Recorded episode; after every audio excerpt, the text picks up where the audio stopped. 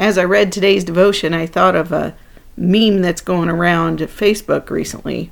And which one was that? It says, If Paul was alive today, then the American church would be getting a letter. Oh, absolutely. Yeah, that was a good one. Yeah. Yeah, we we need a letter. Certainly, we need to be corrected and rebuked. So we're on day four. Better decisions, fewer regrets.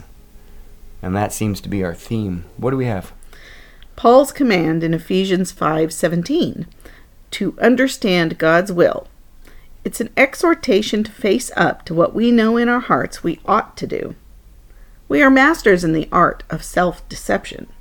So Paul, leveraging the grammar of his day, reaches off the page, grabs us by the collar, pulls us up close and shouts, "Quit playing games. Quit pretending. Quit rationalizing.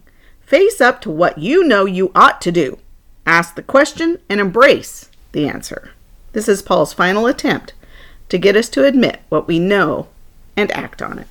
As common sense as all this sounds, truth is, most folks don't make the wise choice until it's their only choice. But then they're attempting to reclaim something they've lost or are about to lose. Like you, I have friends who changed their unhealthy eating habits overnight after a brush with cancer or heart disease lumps, clogs, or shortness of breath forces us to face up to what we've refused to acknowledge for years. Revelations such as these often lead to death defying discipline. But why do we wait? To leverage Paul's words, we wait because we are unwilling to face up to what we've known all along. When we quit lying to ourselves, it's amazing what happens. Everyone I know who has undergone a transformation following a health scare says the same thing. I should have made these changes years ago. Translated, for years I refused to face up to what I knew in my heart was true. Bankruptcy can have the same effect. So can a surprise pregnancy or a letter from your spouse's attorney, a DUI or a trip to detox with one of your kids. Mm. And perhaps that's what it will take. There is something out there something somewhere that has the ability to get your attention, something that will force you to face up.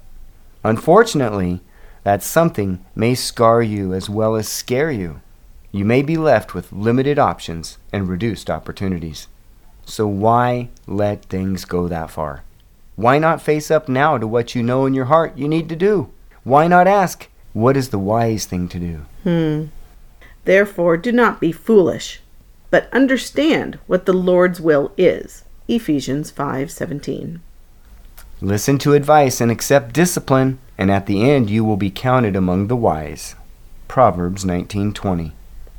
Trust in the Lord with all your heart and lean not on your own understanding.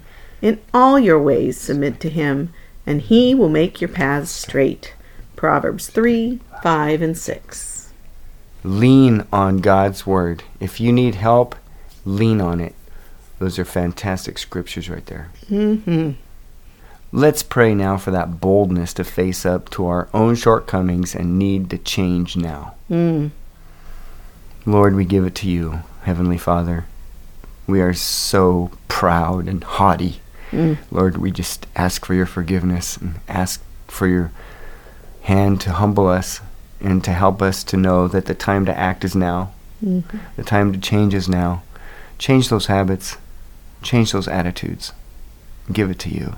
Lord, help us to do that today. Mm-hmm. In Jesus' name we pray. Amen. Amen.